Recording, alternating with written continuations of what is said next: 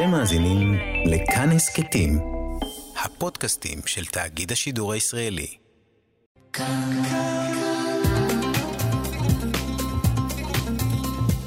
כאן תרבות. מעניין אותי מה קורה בתרבות. עכשיו, גם כן תרבות. כאן תרבות. גם כן תרבות. עם גואל פינטו.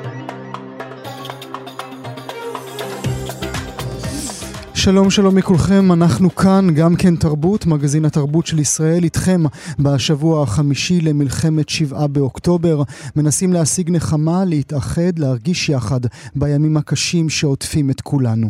יותר מ-1,400 ישראלים, אזרחים וחיילים נרצחו, כ-240 נחטפו לעזה ואלפים נפצעו, רבים מהם עדיין מאושפזים, חלקם במצב אנוש.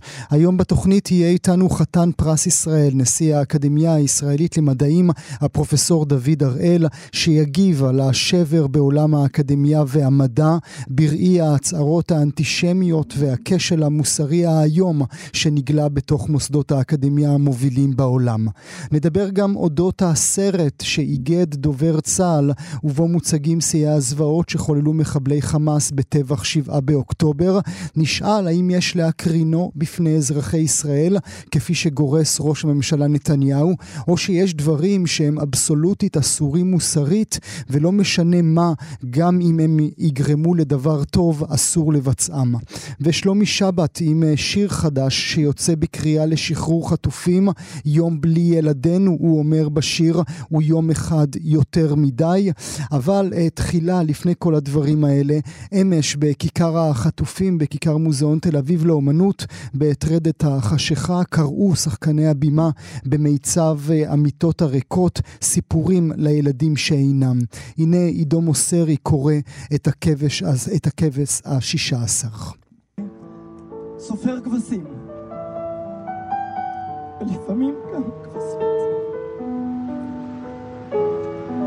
העדר עובר מעל לראשי, נעלם לי מאחורי הגב, וכל כבש שעובר דומה בדיוק לכבש שעבר פה לפניו. כבש ראשון וכבש שני, כבש שלישי ורביעי, כדורים של צמר, כולם דומים. עוברים כבש שמיני וכבש תשיעי, אך כשמגיע הכבש השישה עשר, אני יודע שהוא יעצור ויסתובב לי בחדר. ואני יודע שהכבש הזה יישאר, ואין לו עניין להמשיך עם העדר. אני לוחש לו, נו כבש, תזוז. תן פעם לספור את כולם. אבל הוא לא זז. כך, עידו מוסרי אמש קורא את הכבש השישה עשר אל מול אה, מיצב המיטות הריקות בכיכר החטופים שבכיכר מוזיאון תל אביב לאומנות. בימים אה, רגילים ובאותו הקשר מאזינות ומאזינים היינו מונים כעת את ימי שביו של אברה מנגיסטו בשבי החמאס, אבל מאות שבויים ישראלים נמצאים כעת בעזה, איש לא יודע מה עלה ומה יעלה בגורלם. אנחנו נברך אותם אה, מכאן שיצאו מחושך וצלמוות, שישובו במהירות. לחיק משפחותיהם. נשמע כעת את רייצ'ל גולדברג פולין, שבנה הירש, בן 23, נחטף מהמסיבה ברעים, והיא שרה לו אמש מול הכנסת את שיר ההרס ששרה לו בילדותו. Good night, Hershey. Tight, my love. May God watch over my Hirsch from above. Tomorrow I'm working what would I do? I'd be lost and lonely if not for you. אז כך, אימא אחת עומדת בירושלים ושרה לבן החטוף שלה, שנמצא כעת מי יודע היכן את שיר ההרס ששרה לו בילדותו, רייצ'ל גולדברג פולין, חושבת על בנה הירש, בן 23. אנחנו כאן אה, בשעתיים הקרובות מאזינות ומאזינים, עורך המשדר יאיר ברף, עורכת המשנה ענת שרון בלייס, על ההפקה מיכל שטורחן, על הביצוע הטכני, אהלן עדיונוב. גם כן תרבות. את הבוקר כהרגלנו אנחנו פותחים בשיר, היום אנחנו עם נדב ליניאל שיקרא עבורנו את שבעה. שבעה.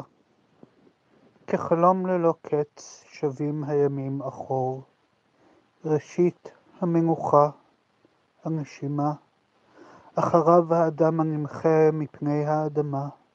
כל החי כלה מן הארץ, העשב השרוף, המאורות הגדולים וממשלת היום, אגן המים, שק הדמעות, היום והלילה, הקו הדק המבדיל בין אור וחושך, התוהו, פני התהום.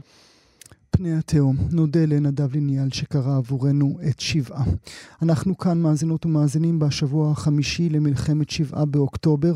הלילה דווח בארצות הברית כי פול קסלר, יהודי בן 65, שהוכה על ידי מפגין פרו-פלסטיני, הובא לבית החולים ומת מפצעיו.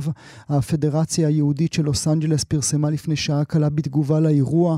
בעודנו ממתינים לעוד מידע, אנחנו מזכירים שזו התקרית האנטישמית הרביעית מאז תחילת השנה באזור לוס אנג'לס. ננסה כעת להבין את המתחולל בארצות הברית ואת הסכנה האמיתית לחייהם של יהודים ברחבי העולם, ונפנה מבטנו אל עולם האקדמיה, משם ניצו כבר מיד לאחר טבח מחבלי חמאס בישראל התבטאויות אנטישמיות איומות. האקדמיה הלאומית הישראלית למדעים, הוועדה לתכנון ולתקצוב של המועצה להשכלה גבוהה והקרן הלאומית למדע פנו במכתב אל ראשי הקהילה האקדמית והמדעית ברחבי העולם ואמרו אנו מפצירים בכם לנקוט כל אמצעי אפשרי, למנוע במוסדותכם פעילויות הסתה מסוכנות ולשמור על שלומם של סטודנטים ואנשי סגל ישראלים ויהודים שעלולים להיות מטרות לפעולות נקם. אבל הנה הקורבן היהודי הראשון נפל לפשע שנאה אנטישמי פרו-פלסטיני. צריך לומר, אה, מאזינות ומאזינים, כי יש אוניברסיטאות שבהן אנחנו כבר רואים תחילה של נקיטת עמדה.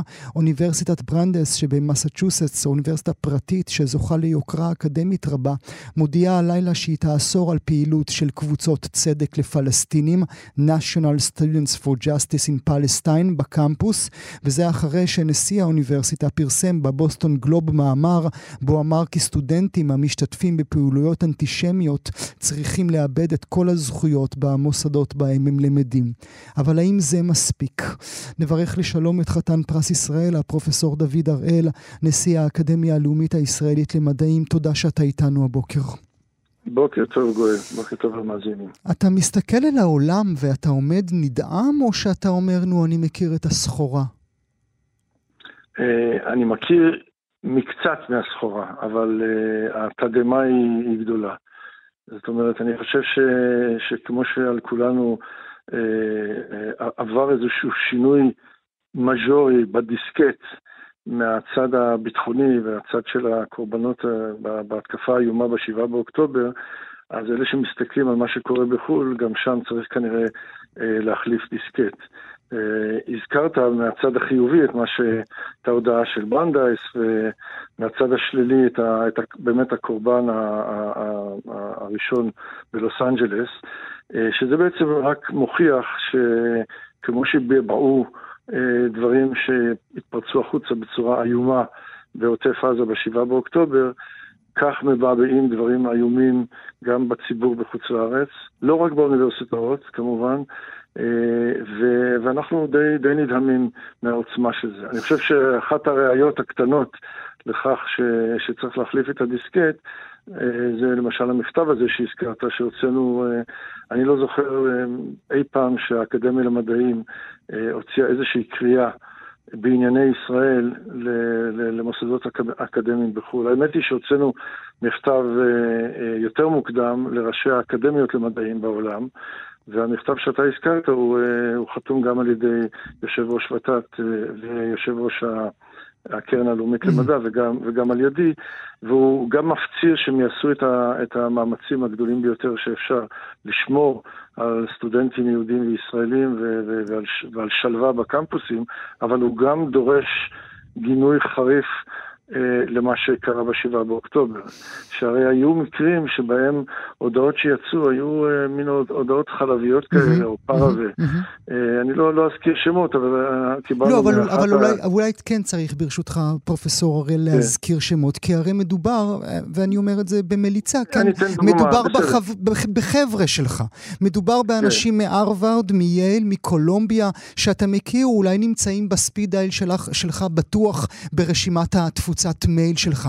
מה עובר להם בראש? אני לא יודע מה עובר להם בראש. אתה הזכרת שתיים או שלוש אוניברסיטאות, אבל אני יכול להזכיר כאן את האקדמיה האמריקאית למדעים, שחברים בה גם הרבה ישראלים בתור חברי חוץ. הם הוציאו הודעה בגנות מה שקורה, אבל ההודעה הייתה נגועה באיזושהי... אה, אה, ניסיון לעשות, אה, לאזן. היא גינתה, גינתה את ההתקפה, אבל זה לא היה מספיק חזק. עכשיו, אנחנו לא יכולים לדאוג לכך שתצא הודעה יותר חזקה, והפעילות שלנו היא, היא, היא מתמצה בזה שאנחנו מוציאים אה, דרישה לגנות כמה שאפשר ולהגן עד כמה שאפשר, ויש, אני חושב, גם לזה תוצאות חיוביות. זה מאוד, אה, מאוד מפתה באמת לתת את הדוגמאות השליליות, אבל ישנם אה, הרבה מאוד תגובות שקיבלנו, גם מנשיאי אוניברסיטאות, גם מנשיאים של, ונשיאות של אקדמיות למדעים, עם הודעות גינוי מאוד מאוד ברורות. וגם פעילות... בפרטי אליך לוואטסאפ שלך או באופן, או באופן פומבי? בתגובה, למשל, רוב התגובות הן בתגובה למכתב שאנחנו שלחנו. אה, המכתבים שלהם פורסמו, חלק מהאקדמיות מוציאות הודעות לחברי האקדמיה שם. אה, קיבלתי רק אתמול אה, או שלשום, בעצם אתמול ושלשום, שתיים או שלוש הודעות מקולגים שלי אישיים, שהודעות כאלה יפורסמו בעיתונים, אני חושב שבדנמרק זה קורה. כי חוץ מאשר המכתבים הרשמיים, אני ישבתי השבוע באופן אישי ושלחתי עותקים של המכתבים האלה לכמה מאות מה, מחבריי למקצוע ברחבי העולם, בבקשה, שם אני לא יכול לדרוש, בבקשה שיעבירו את המכתבים האלה לראשי המוסדות שלהם ואחרים, ואתה, ואתה מקבל הרבה תגובות. Mm-hmm. אני לא, אין פה עניין של טפיחה על השכם, זה מעט מזער ממה שאפשר לעשות. לא, לא, כך צריך לעשות, כך צריך לעשות. אני, אני, אני, אני רוצה לשאול אותך אם אתה מרשה לי במובן אישי, הפרופסור הראל, אתה מרגיש נבגד על ידי הביצה של שלך? אתה אומר לעצמך, אתם לא האנשים שחשבתי שאתם? אה, האמת היא ש, שלא, כי, כי הרוב הכמעט מוחלט של האנשים שאני בקשר איתם מקצועי באופן אישי, באוניברסיטאות שאני בקשר איתם, והרוב המוחלט ממש של אקדמיית המדעים ברחבי העולם, תכף אני אזכיר יוצא מהכלל אחד, הם ממש ממש תומכים בגינוי, מגנים בפומבי ובגדול ובענק, מציעים את עזרתם בדרכים. היוצאת מהכלל, אגב, היא אחת האקדמיות בטורקיה, שהיא בעצם אה, נחשבת האקדמיה של ארדואן, שמשם קיבלנו אה, מכתב מאוד מאוד מאוד לא נחמד, תומך בחמאס ומגנה את ישראל, בסדר, זה גם קורה. אבל אם, אני, אבל אם אני כן מסתכל על האוניברסיטאות המובילות בעולם, אלה שכבר ציינתי, הרווארד, יל, קולומביה ואחרות, האם יש משהו, ואשתמש במילה קשה ברשותך, האם יש משהו רקוב באקדמיה? האם לקחו את הלימודים אה, אה, ההומניים, או השתמשו בהומניות כדי ליצור דור שלם שלא מבדיל או לא מסוגל להבדיל? בין טוב לרע? שאלה עמוקה מדי, אה, בשבילי לפחות, אני לא יודע להגיד לך, אבל אני כן חושב שחייבים להבחין בין שתי שכבות של דמויות שמסתובבות באוניברסיטאות. או שלוש שכבות נאמר. השכבה הראשונה, אלה, זאת שכבת הסטודנטים. אה, אנשים חושבים, אנשים ש, שפועלים על פי צו מצפונם ואמונתם. יש את השכבה של אלה שהם, אה, כל דבר שתעשה ישראל, הם אה, יצאו נגדה. זה לא חשוב אם זה אחרי ההתקפה של חמאס, או לפני ההתקפה של חמאס, או אם לא הייתה התקפה של חמאס. היו תמיד גרעינים כאלה, שאין הרבה שליטה עליהם, בטח לא, לא מכאן. אבל השכבה החשובה ביותר אלה מנהיגי האוניברסיטאות, הנשיאים. שם, למרבה השמחה, ישנם נשיאים, למשל כמו בברנדייס, נתת את הדוגמה הזאת שקרה אתמול, שעושים את העבודה, נאמר ככה, למרות שאנחנו לא יכולים להשתחצן ולהגיד תעשו את העבודה, העבודה היא שלהם, אנחנו יכולים להציע. אבל ישנם, לצערי הרב, נשיאים ונשיאות של אוניברסיטאות בארצות הברית, שהשיקולים שלהם, למשל, על מימון, על אילו מין סטודנטים יגיעו אליהם, ולא, הם, הם גורמים להם להיות במקרה הטוב אה, מין ניטרליות אה, מרגיזה מאוד כזאת, ש, שבמקסימום יגנו את התוקפנות משני הצדדים, שזה די איום ונורא במקרה הנוכחי. שם אין, אין לי תשובה בשבילך, אני לא חושב שזה קורה בגלל אה, עניינים של הומניות ושל ו- וכמובן, גם בין המרצים יש כאלה ויש כאלה. אני לא חושב שמשהו רקוב שם, אה, אבל יש דברים ש- שדורשים אה, תיקון. Mm-hmm. אתה לא יכול להיכנס לנעליו של נשיא אוניברסיטת הרווארד, אתה יכול לדרוש שיעשה א', שיעשה ב', שיעשה ג', או נשיאת הרווארד, אבל אתה, אתה לא יכול אה, לדאוג שזה מה שיקרה, כי יש להם את מגוון השיקולים שלהם, ועם זה אנחנו צריכים לחיות, כמו כל דבר בחיים. למד אותי, ברשותך, פרופסור הראל, אנחנו לא שלושה שיודעים. מדעים, אה, למד אותי מעט על עולם המדע. עד כמה עולם המדע אה, מכניס את ידיו אל תוך אה, שיח גיאופוליטי כזה? הוא, הוא מכניס, הרי אתן לך, אתן לך דוגמה, יש, יש חוקרי שואה דגולים שעד היום מנתחים מה קרה בשואה, מה קרה לפני השואה, מה הוביל לשואה, מה התוצאות של השואה, איך מתייחסים לשואה למשל, אפשר לדבר במקום על החמאס, אפשר לדבר על, על גרמניה הנאצית והשואה, יש מכחישי שואה. חוקרים במדעי הרוח שמתעסקים עם הדבר הזה, הם מתעסקים איתו באופן מאוד רציני ומאוד מעמיק. Mm-hmm. אני חושב שגם, אני, לא, זאת לא מומחיות שלי, אבל חוקרים של המזרח התיכון וחוקרים של העולם הערבי וחוקרים של, של העולם היהודי מתעסקים גם עם הדברים האלה. Mm-hmm. אני לא חושב אבל, שיש אבל איזושהי המד... נטייה גורפת... אנשי המדעים uh... עצמם, אנשי המדעים עצמם, המתמטיקאים, אנשי המחשבים כמוך, אה, אנשים שנמצאים בתוך מעבדות ו... הגיעו להישגים מאוד גבוהים?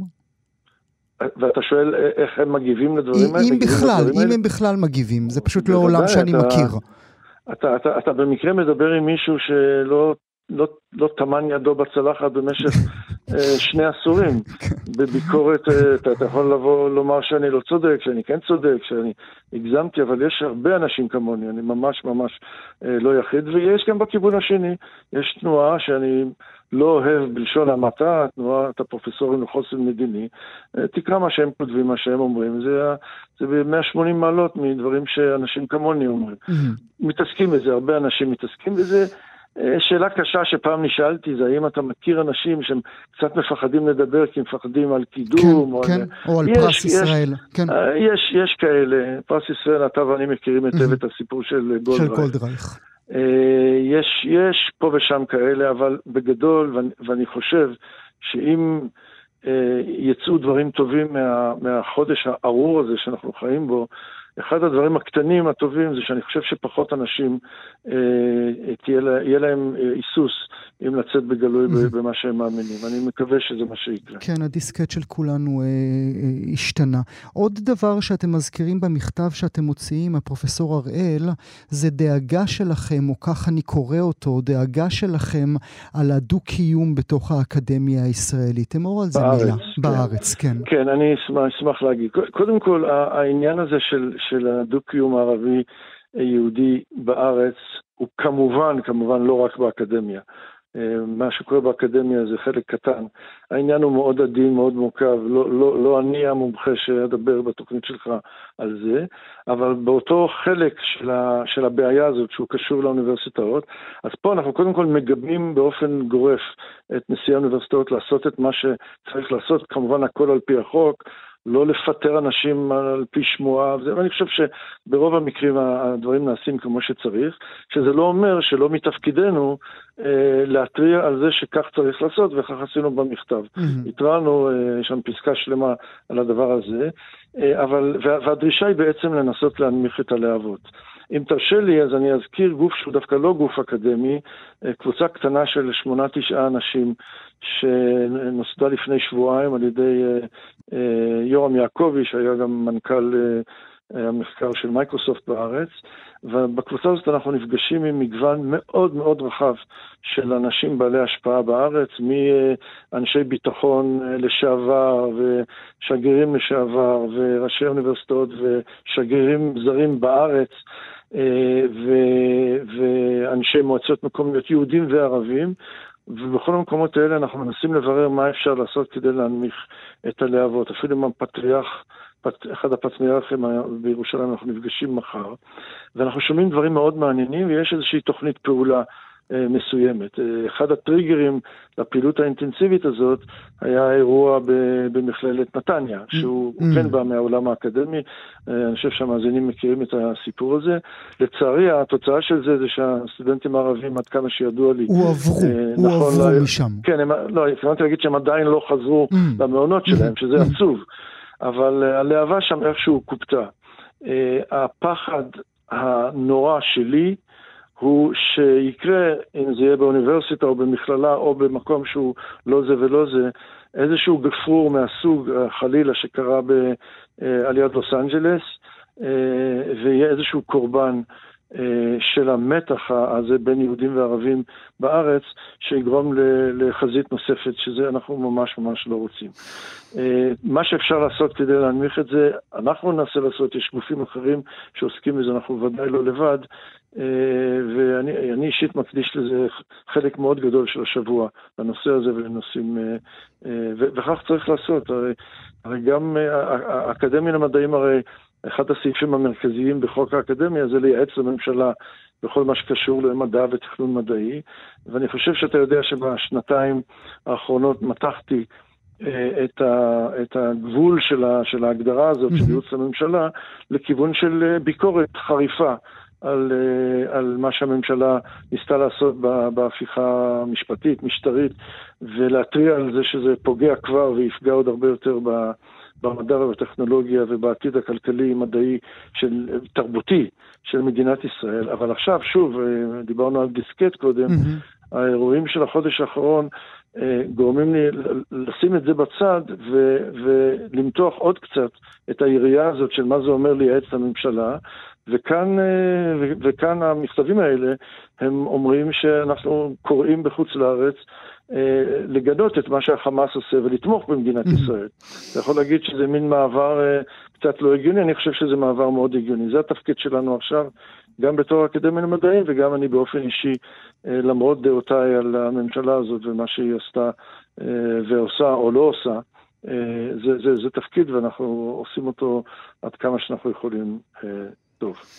הפרופסור דוד אריאל, אני אודה לך מאוד על השיחה הזאת. אם אני יכול לגנוב לך עוד 20 כן, שניות. בבקשה, אה, אתה, אתם קוראים שיר בהתחלת אה, כל תוכנית, אני לא הקשבתי לכל התוכניות שלך בזמן האחרון, אבל אני הייתי ממליץ אה, שהשיר שלך קרא, ייקרא בתוכנית. זה, זה שיר קצר, מצמרר, אי אפשר להגיד יפהפה על שיר כזה ועל הנושא שלו, אבל זאת, זאת הייתה המצע התרבותית שלי ברעיון הזה. הפרופסור דוד הראל, תודה, תודה רבה שהיית איתי. תודה רבה.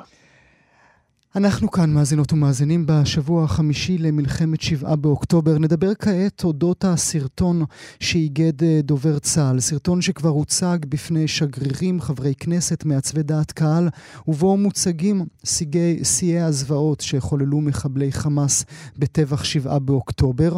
אמש פרסמה כתבת כאן חדשות גילי כהן כי ראש הממשלה בנימין נתניהו תומך כדי לחזק את, הלגיט... את הלגיטימציה הבינלאומית בפרסום הסרט. לאזרחי ישראל, אבל בצה"ל, כך דיווחה כהן, לא מוכנים לשנות מדיניות ללא הסכמה של כלל המשפחות או הנחיה מפורשת של הדרג המדיני.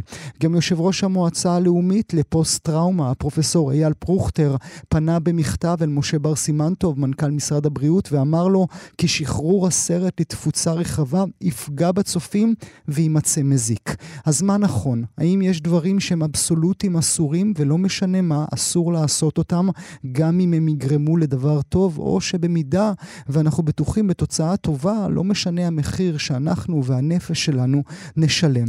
נמצאים איתי שניים, לברך לשלום את הפרופסור מיכאל בירנאק, חוקר בתחום הפרטיות בפקולטה למשפטים באוניברסיטת תל אביב. שלום לך. שלום גואל. ולצידך הדוקטור יאיר בן דוד, מרצה וכותב בתחום הפסיכולוגיה של המוסר, מחבר הספרים "איך להיות טוב, איך להיות רע". הדוקטור בן דוד, שלום לך. שלום, שלום. נתחיל איתך ברשותך, פרופסור ברינק. האם זו שאלה משפטית בכלל? זאת שאלה מוסרית, והיא שאלה משפטית, והיא שאלה אנושית. האירועים בלתי ניתנים לעיכול. הצילומים שלא צפיתי בהם ואין לי שום כוונה לצפות בהם, לא הצילומים ולא הסרטים ולא הסרטונים, הם לפי התיאורים מחרידים מעבר לכל מה שאפשר להעלות על הדעת, וכמובן הם מאוד טריים בזיכרון האישי והקולקטיבי של כולנו. ולכן צריך לגשת אליהם בזהירות הכי גדולה שרק אפשר, משום שזיכרונם של, הנפ... של הנרצחים איתנו, המשפחות שלהם איתנו, וצריך באמת, אני לא יכול לחשוב על משהו יותר רגיש ויותר עדין מאשר הדברים האלה, מאשר הכבוד שלהם, שאריות צלם האנוש שנותרו במי שנפגעו. ואם זו הייתה שאלה מוסרית, או לחילופין, כמו שאמרת, אחת הקומות אה, אה, היא שאלה משפטית, סליחה, מה המשפט אומר על דברים כאלה? אז אה, חוק הגנת הפרטיות עוסק בכל מיני היבטים של פרטיות וקובע בין היתר מהי פגיעה בפרטיות, ויש רשימה של מצבים שהם פגיעה בפרטיות. בשנת 2011, כלומר לפני 12 שנים, החוק תוקן והחוק תוקן לפי הצעת חוק אה, שהגישו חברי הכנסת אה, אורי מקלב ומשה גפני. אה, והחוק התקבל, על החוק חתום ראש הממשלה דאז בנימין נתניהו. ועל החוק, בתוספות שנוספו בשנת 2011, התייחסו לשני דברים. אחד, זה פרסום של צילום של אדם שנפגע ברבים בזמן הפגיעה או סמוך לאחריה. או במילים אחרות מישהו שנפגע בפיגוע, mm-hmm. זה היה הקונטקסט. ונוסף עוד סעיף, שזה אסור? שרואים, שזה, שזה נחשב לפגיעה בפרטיות. אוקיי. Okay. יש עוד מצב, והוא אה, גם פרסום ברבים של צילום של גופה של אדם אה, באופן שניתן לזהותה. זה בדיוק סעיפים שבאו אחרי גלי פיגועים שהיו בעשור שקדם לתיקון ההוא, mm-hmm. בשנות האלפיים. אה, ובעקבות אה, צילומים שהופצו אז פחות באינטרנט, יותר ברשתות, אה, ברשתות הטלוויזיה המסודרות יחסית, למרות שרשתות מאוד נזהרות, ערוצי הטלוויזיה מאוד נזהרים בשידור חי של זירות פיגוע. אבל הסעיף הזה נוסף לחוק ומעגן את התפיסה המוסרית אה, הקנטיאנית, אם תרצה. ולפי הסעיף בחוק הזה, יש מישהו בעולם שיכול, שיכול לוותר עבור המת על הדרישה או על הזכות לפרטיות? כן, אז דבר אחד, אה, אם האדם בעצמו הסכים לעניין הזה, אז אה, בסדר.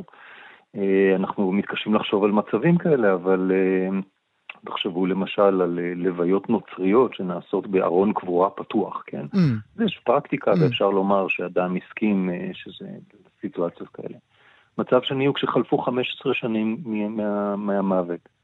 אה, כי יש איזשהו, איזושהי התיישנות, איזשהו פחת, איזושהי תפיסה, מה שאנחנו חווים עכשיו ככאב עצום ובלתי נתפס, בחלוף 15 שנה הכאב הופך למשהו אחר, הופך לאיזשהו זיכרון בעל אופי אחר. ובמצבים, אה, ואם אם, אם זה לא זה ולא זה, אז הסכמה של המשפחה במעגלים המיידיים, אה, בן זוג, הילדים, הורים, אה, אחים בסיטואציה הזאת, ולפי הסדר ש... Mm-hmm. שאמרתי. שיכולים לוותר על הזכות לפרטיות של הנפגע. נכון. הם יכולים לוותר גם על תמונות אחרות, לא תמונות המוות, סתם תמונות שאני חמוד בסלון עם תחתונים ובירה? אז זה, זה, זה, זה, אנחנו רואים תמונות כאלה, כן? תמונות שצולמו לפני האירועים, והן היו תמונות פרטיות, אישיות, מקסימום משהו שמשתפים עם כמה חברים, אולי באינסטגרם או באיזה רשת חברתית אחרת, אבל פתאום הן מקבלות משמעות אחרת. ופתאום הן מרגשות, כמובן. ופתאום הן אה, מופצות בתפוצה הרבה הרבה יותר רחבה. גם כאן, אם המשפחה אה, מסכימה, אה, אז, אה, אז זה בסדר. אה, המשפחה הכירה את האדם שנרצח בצורה הטובה ביותר. Mm-hmm. אה, נכנסים פה גם אינטרסים לגיטימיים של המשפחה ברצון אה, לזכור, אה, להתאבל, אה, להנציח. בשלבים שונים, כל אחד נמצא בשלב, בנקודה מסוימת בצרכים האלה, וזה בסדר גמור. ואנחנו רואים את זה דרך אגב מאז ומתמיד. כש, כשחייל או נהרג, חס וחלילה, זה קורה, זה קרה, זה קורה. משפחה משתפת עם העיתון או באינטרנט או במקומות אחרים תמונה מלפני. אה, וכאשר זה נעשה בהסכמה זה בסדר גמור. אבל גם זה, אתה אומר, הפרופסור ברירנק, שימו לב, אה, ת, ת, ת, תחשבו רגע אם זו באמת התמונה שהקורבן היה רוצה שיראו אותו בה. נכון, אה, זה קשה כמובן לשער בדיעבד מה הבן אדם היה רוצה. מעטים מאוד מנהלים את הדבר הזה מראש כמובן, כי, כי אנחנו לא חושבים על הדברים האלה ולא רוצים לחשוב עליהם, וטוב שכך. אבל אה, כן, אה, רגישות, אה, רגישות היא תמיד דבר טוב, בוודאי בסיטואציות מורכבות מאוד מאוד כאלה. אני רוצה שנשים נקודה ברשותך, פרופסור בירנק, אעבור אליך, דוקטור יאיר בן דוד, מרצה וכותב בתחום הפסיכולוגיה של המוסר. אם אכן זו שאלה מוסרית, האם אנחנו באמת סומכות על הנבחרים שלנו שיעשו את הבחירה המוסרית הנכונה? כן, אז פה זה, זו באמת שאלה גדולה, כי הפרופסור באמת הזכיר את התפיסה הקנטיאנית, כן? תפיסות שקובעות שלא ראוי אה, להשתמש באדם כאמצעי למטרה אחרת, כן? אבל אנחנו רואים באמת שלפעמים אנחנו דווקא מנבחרים מצפים יותר לתפיסות של מוסר תוצאה, כלומר למוסר שלפעמים כשהמטרה מאוד חשובה בעיניהם, אז יכול להיות שהיא מצדיקה גם אה, אמצעים אה, שהם כמובן אה, בעייתיים ויש בהם טיפה משהו לא ראוי. ומי מגדיר, חש... מי, מי מגדיר מטרה סומכים... חשובה? יפה, אז מטרה חשובה בהקשר הזה יכולה להיות, ואני חושב שזו המטרה שכולם מדברים עליה, המטרה שהעולם באמת יכיר באמת ובסבל שהתרחש פה, כדי להבין את. הצד שלנו בעימות, ובאמת החשיפה לאמת וההכרה באמת בעולם שרבים אה, מכחישים, כן? יש המון הכחשה mm-hmm. של אה, האירועים לא שקרו, קרה. של mm-hmm. כן, כן. אז זה חשוב לא רק מבחינה תודעתית, אלא גם מבחינה אה, של איך מתייחסים אלינו ומה מאפשרים למדינת ישראל. לעשות. וזה מנצח את תחושות המשפחה? אה, זו שאלה מצוינת, וזו שאלה גם על פי איזו תפיסה. על פי תפיסות תוצאתניות, אני חושב שלפעמים שיטענו שזה יכול לנצח את uh, תחושת המשפחה, כלומר מדינה הרבה פעמים עושה, נוקטת בפעולות שכן קצת פוגעות בפרט לטובת הכלל, אבל באמת החישוב א', באמת צריך להיות, אנחנו לפחות מצפים, שיהיה מאוד מדויק של מה באמת התוצאה שהחשיפה הזו יכולה להביא, וב', ואני חושב שהפרופסור התייחס אל זה מאוד יפה במאמר, זה בעצם לצמצם כל מחיר אפשרי מבחינת המשפחה. כלומר, שאנחנו נסמוך ממש על נבחרי הציבור שיעשו הכל כדי לצמצם את המחירים. גם אם בעיניהם המטרה מוצדקת. זאת אומרת שאותם קורבנות אה, ובני המשפחה, המעגל הקרוב, ויש עוד מעגלים ועוד מעגלים ועוד מעגלים, ישלמו את המחיר פעם אחת ופעם נוספת ופעם שלישית גם. נכון, נכון, זה נורא, ולכן אנחנו באמת צריכים לראות האם אנחנו סומכים על נבחרי הציבור שעושים את הדבר הנכון רק שבאמת המטרה מאוד מאוד חשובה. כלומר, הרבה פעמים כציבור אנחנו כן נצפה מהם, כן, להביא, לעשות תהליכים שיכולים גם לפעמים, כן, במידה מסוימת אה, לפגוע בפרט, אבל רק עם המטרה מאוד מאוד אה, חשובה. כן. אבל האם זה רק, האם זה, האם זה יפגע רק בפרט, הדוקטור בן דוד? האם זה יפגע רק בבני המשפחות? או שאולי גם יפגע בנו כעם, כאומה? אני ראיתי רק וידאו אחד שרק שומעים, רק שומעים, לא רואים, רק שומעים קול של ילדה קטנה שמדברת עם שוטר ואומרת לו, אתה משלנו, אתה תציל אותי. אמ, הספיק לי הקול של הילדה הזאת בשביל איך שאני, כן? אז, אז, אז, אז, אז איך נעמוד אל מול המראות האלה?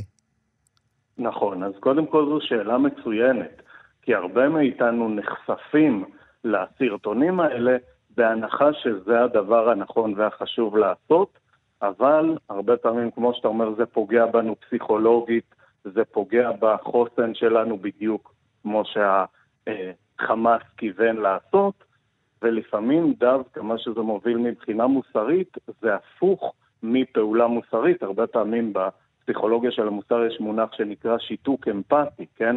אנחנו כל כך אמפתיים ונחשפים לכל כך הרבה סבל, שלפעמים זה משתק אותנו מבחינה מוסרית, זה גורם לנו להתכנס לתוך עצמנו, ולפעמים דווקא לא לעשות את הפעולה המוסרית.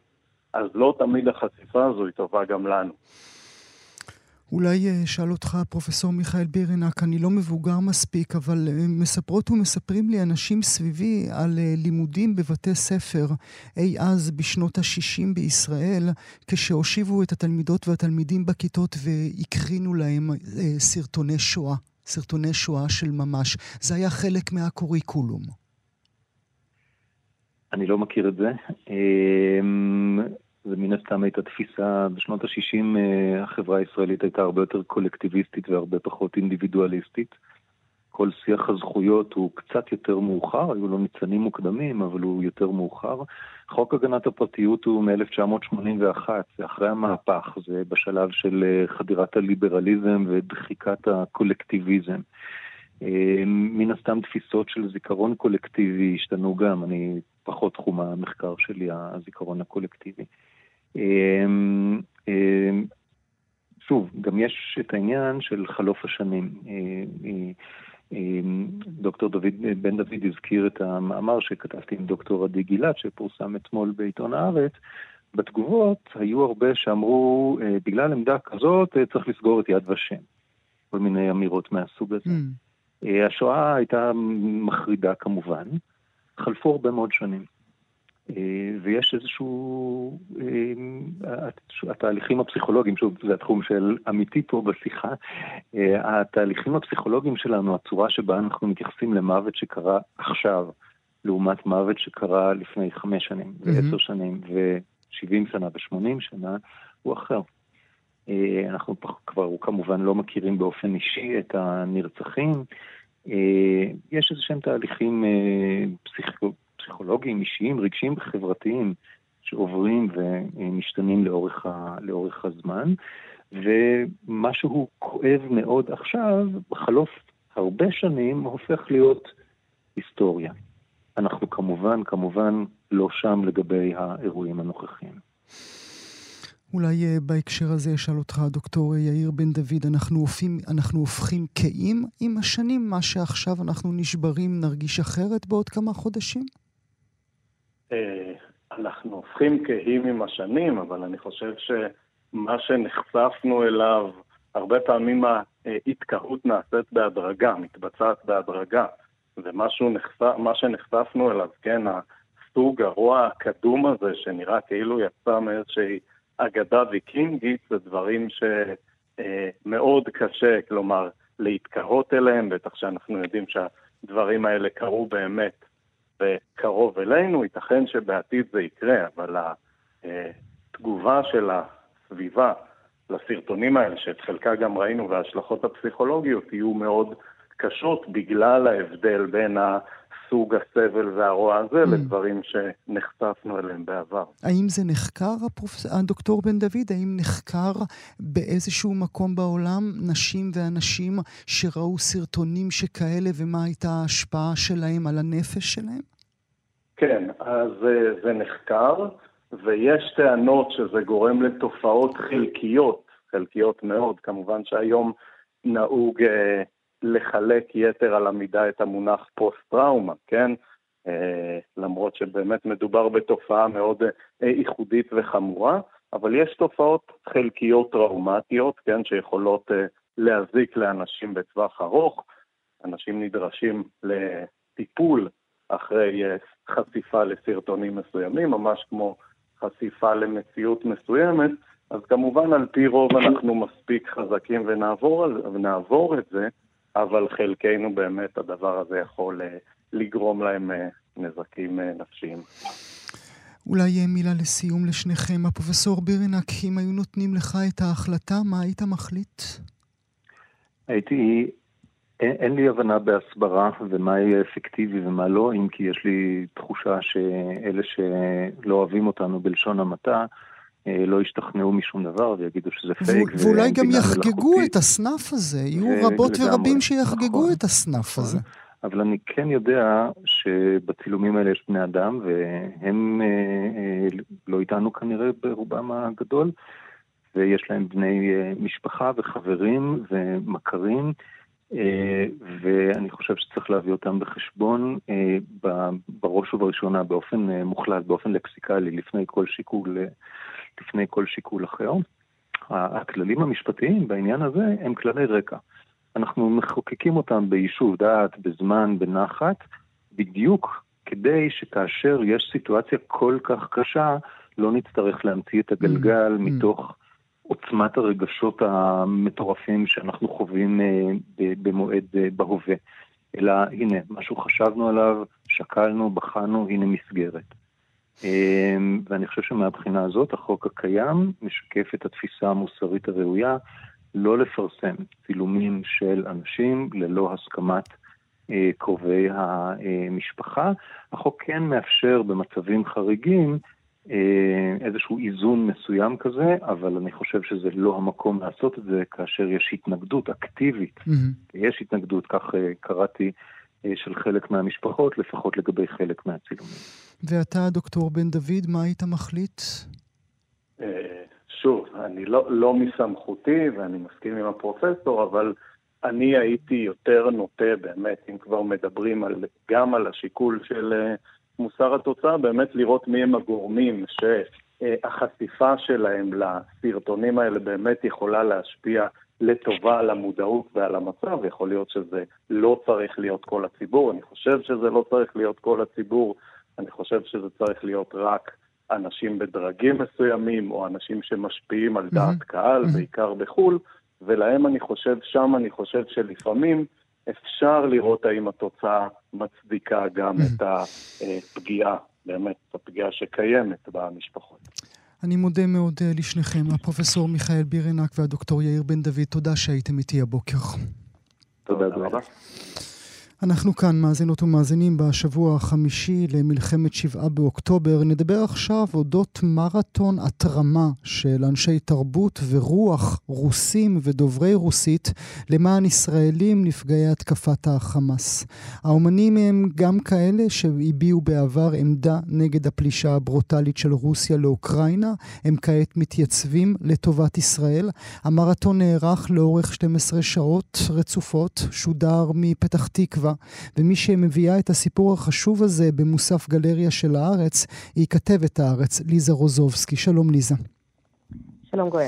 תודה שאת נמצאת איתנו. קחי אותנו אל, המר, אל המרתון הזה, לטלטום הזה, ומדוע הוא מתקיים. אה, הוא, קודם כל אה, אני אגיד שהוא התקיים אה, שלשום, והם הצליחו לגייס סכום כסף אה, לא קטן, יותר מהיעד שלהם, משהו כמו 600 אה, אלף דולר נכון לעכשיו, ובעצם ההתרמה נמשכת. כי יש, כמובן, יש הקלטות שהם עכשיו מפרסמים בפלטפורמות שונות. מה שמעניין פה, אני חושבת, אחד הדברים שמעניינים, זה באמת אה, שבעוד שעולם התרבות המערבי אה, מאוד אה, שסוע בכל הקשור ל... ליחס למלחמה בישראל ולמה שקורה בעזה, אז פה יש באמת התייצבות מאוד ברורה של, אני חושבת, חלק הארי של אה, האומנים ואנשי הרוח, שבעצם הביעו עמדה נגד המלחמה באוקראינה. אה, לצד ישראל. אה, כלומר, בעצם, בעצם, בזמן שהעולם מתעסק ב... אתה יודע, ספירת הקורבנות בעזה מול אה, מספר הקורבנות ומראות הטבח אה, בישראל, אה, לאלה ש, שהם דיסידנטים מבחינת רוסיה, הכל ברור. כאילו, למרות, מבחינתם. למרות, למרות שהם במידה רבה בדרך הזו הם יוצאים נגד הקרמלין, כי אנחנו יודעים, אנחנו רואים בדיוק. מה פוטין, מופין, אז זה, זה מראה על גם אה, אומץ רב מצידם. אז, אבל זהו, אז פה זה חשוב להדגיש, שמי שהשתתף אה, במרתון הזה, זה בעיקר אה, אנשים שגלו מרוסיה אה, עם אה, תחילת אה, הפלישה שלה לאוקראינה. כלומר, אין להם, הם ממילא לא ביחסים מי יודע מה עם הקרמלין, והם בעצם מזהים במובן מסוים. אה, אתה יודע, אתה יודע שרוסיה אה, לקחה עמדה די, די, די ישראלית באופן מובהק, אה, החל מתחילת המלחמה, כלומר, היא לא אומרת את זה, אבל אה, כל מה שהיא כן אומרת, מכל מה שהיא כן אומרת, משתמע שהיא לא בצד שלנו, כן? אה, היה שם ביקור של... אה, אנשי חמאס mm-hmm, במוסקבה, mm-hmm. הם קוראים כל הזמן להפסקת אש, הם בקושי הזכירו, גם בכלי התקשורת הרשמיים וגם בדברי פוטין ונציגים אחרים, הם בקושי בעצם הזכירו את הטבח. וברור שרוסיה בחרה פה עמדה, mm-hmm. והדיסידנטים הרוסים, כלומר מי שמתנגדים למשטר, מתנגדים למלחמה, מתנגדים לפוטין, אז הם באופן אה, אתה יודע, כמעט, אה, כמעט מתוך הרגל שנוצר עוד בברית המועצות, מתייצבים אה, מנגד. עכשיו, אבל, כן. אבל, אבל בניגוד, בניגוד או בנוסף למה שאת אומרת שרוב האומנים שהתייצבו הם אומנים שכבר גלו ובעבר כבר הביעו את התנגדותם לפעילויות אחרות, של הקרמלין, את כן מלמדת אותנו שמי שהיה שותף להתרמה זה הקונגרס היהודי של רוסיה. כאן זה, נכון. כבר, כאן זה כבר דבר ממש, כי הם נמצאים שם. נכון, נכון. אז הם... יודע, לפחות בשיחות און uh, רקורד uh, רשמיות, uh, מאוד דואגים להדגיש זה שזה לא פוליטי, זה עניין של צדקה, עניין של איסוף תרומות לאנשים שנמצאים במצב חירום, אבל ברור שזה צעד פוליטי, וברור ש... זה עוד ביטוי לאופן שבו לפחות חלק מהיהודים והקהילות היהודיות שנמצאות אה, ברוסיה מנסים להלך בין הטיפות, כלומר מצד אחד, אה, מצד אחד להישאר ברוסיה, mm-hmm. ומצד שני אה, להיות בצד הנכון של ההיסטוריה, נאמר זאת כך. זה אפשרי ללכת עם להרגיש בלי? בואו נקווה, בוא נקווה שלא, כן, שלא, שלא יאונה להם רע.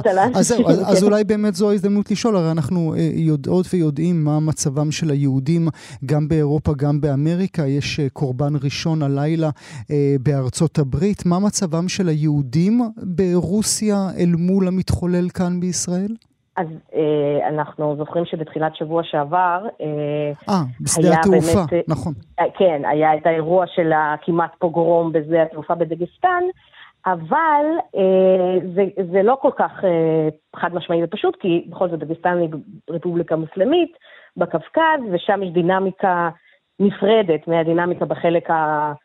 אה, עיקרי אה, או המרכזי של, אה, של רוסיה, כן, כאילו בערים הגדולות, מוסקבה וסן פטרבורג, אני חושבת ששם אנשים לא חשים אנטישמיות, בוודאי לא ברחוב, ואני לא חושבת שהם חשים סכנה, מה שכן, ושוב, אני חוזרת למרתון הזה, אז ה... לפחות בעיני האינטלקטואלים, ושוב, הליברלים הרוסים וזה, הם, גם במרתון הזה כל מיני אנשים, אנשי רוח דיברו באופן מאוד חריף נגד, אה, נגד הלכי הרוח באוניברסיטאות mm-hmm. בארצות הברית. וכדומה, אז כאילו מבחינתם מאוד ברור שפה, שכל ביטוי אה, פרו-פלסטיני הוא בעצם ביטוי אנטישמי. בהקשר הזה, אני פה לא מביעה עמדה כן, משלי, אני אומרת אבל, שזה מה שהם חושבים. אבל את כן מסמנת שזאת הזדמנות, אם אני יכול לקרוא לזה הזדמנות, אה, לנגח קצת את הליברליות המערבית. אה, את הפרוגרסיביות, את הפרוגרסיביות, את הווק. את, את, את, השמאל, כן. את השמאל, כן, את השמאל המערבי, אה, נכון. שהם אומרים ש... שטוענים שהוא שטוף מוח, אה, ולא באמת מבין מול, מול מה ומול מי יש לו עסק, זה עוד, אתה יודע, גם ויכוח נושן, כלומר שהם בעצם אומרים שההיקסמות המערבית מהקומוניזם היא נובעת מכך שהם לא באמת אף פעם לא, לא חיו תחת משטר קומוניסטי אף פעם ולא יודעים על מה, על מה הם מדברים, וזה חלק מזה. זה משנה ההיסטוריה שלהם, העובדה שהם עצמם, האומה הרוסית הגדולה, חוותה כל כך הרבה דברים וכל כך הרבה מהפכות, זה נותן פרספקטיבה אחרת מבחינתך? אני לה... חושבת שזה נותן בהחלט פרספקטיבה אחרת. אה, אני גם חושבת ששוב, אנחנו גם צריך אה, אולי להזכיר ולהדגיש, קודם כל, לא, בוודאי לא כולם, אבל חלק רציני ממשתתפי המרתון הם יהודים, mm-hmm. חלקם גם כאלה ש... ישראלים, כן, כלומר, או בעלי אזרחות ישראלית שגרים בחו"ל, או אה, ישראלים אה, בפועל, אה, אה, תושבי ישראל. אה, ו, ואגב, עוד איזה פרט קטן, אה, אנשי העלייה החדשה, אלה שהגיעו בעקבות mm-hmm. אה, בעצם הפלישה הרוסית. Mm-hmm. 300 אה, אלף מדובר, נכון? זה המספרים? אה, לא, מדובר בסביבות ה... 100 אלף איש בסך הכל, okay. יחד אוקיי. עם גם, גם רוסיה וגם אוקראינה. אבל פה, אבל עיקר האנשים הגיעו דווקא מרוסיה, אתה ידוע, ו... והם, פה, מצבם, ו... כן? הם, אז הם, אה, במהלך החודשים האחרונים הייתה, ועדיין יש, איזושהי התנגחות אה, ברשתות החברתיות בעיקר, אה, ביניהם לבין אה, הרוסים הוותיקים, מה שנקרא, כלומר, עולי ברית המועצות הוותיקים יותר, עולי שנות ה-90 וכדומה. כי בני העלייה החדשה נתפסים כמין מפונקים כאלה, שרגילים לרמת חיים מאוד גבוהה, ויש להם כל מיני דרישות, ויש להם טענות לרמת השירות בישראל וכדומה וכדומה.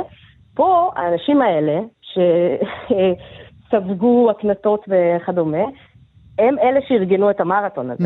כאילו, הם השתמשו בעצם בקשרים הבינלאומיים שלהם ובקשרים בחוגי האומנות והתרבות. אה, כדי לעשות מעשה.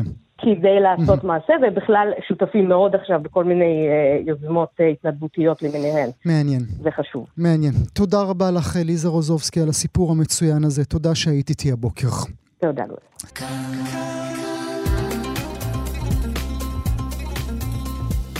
כאן תרבות. מעניין אותי מה קורה בתרבות. עכשיו, גם כן תרבות. גם כן תרבות, עם גואל פינטו.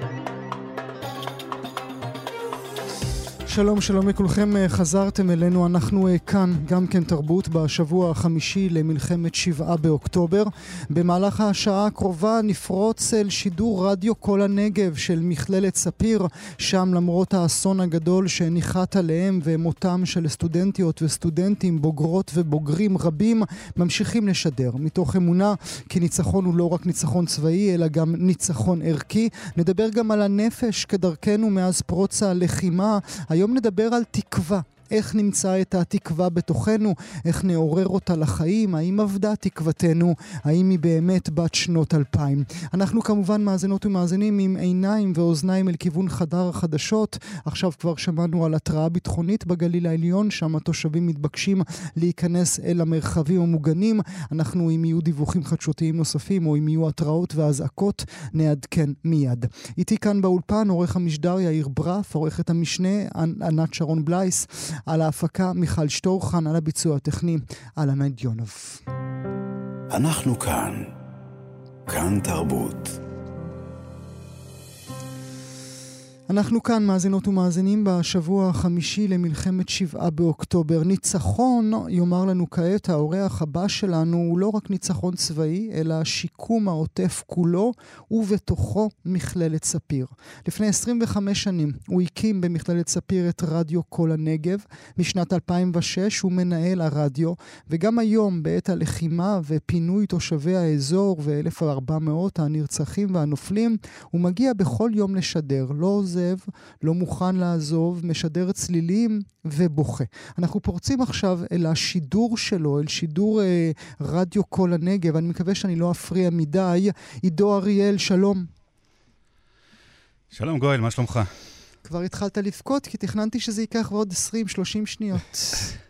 לא, לא, לא. אנחנו, אתה יודע, משתדלים אה, להיות הכי אמיתיים שיש, אז אה, לפעמים גם יוצאים דברים כאלה. מה אתה משדר עכשיו ברגע זה שהפרעתי לך, עידו? אה, אני, אני פה עם שחר חיימוביץ', איש יקר, שלאט לאט אה, בימים האחרונים מטפטפים אלינו אנשים אה, יותר ויותר. שלום, שחר חיימוביץ', אתה סטודנט שם, כן. שלום גואל, נכון. אה, ויש לנו גם את אחד הסטודנטים שלנו על הקו, אנחנו עוד רגע נדבר איתו, אבל רק ספר לי מה אתה משדר כן. עכשיו, או מה אתה אמור לשדר עכשיו, ובכלל... אנחנו משדרים, אה, אנחנו משדרים מוזיקה, ובעיקר מדברים אחד עם השני, ומוציאים את התחושות, ומדברים עם אנשים שלא נמצאים כרגע בעוטף, כי העוטף כרגע ריק לחלוטין. אה, מין סוג כזה של שידורים שזר לא יבין זאת, השפה הפנימית שלנו ב- ב- בספיר, בעוטף, יש, אה, יש דברים שרק אנחנו אה, מבינים כרגע. כנראה שאתם הבנתם הרבה יותר לפנינו uh, במשך עשרות שנים דברים שאנחנו בכלל לא הבנו. ואם העוטף ריק, מדוע הרדיו מלא? מדוע אתה ממשיך לשדר, עידו?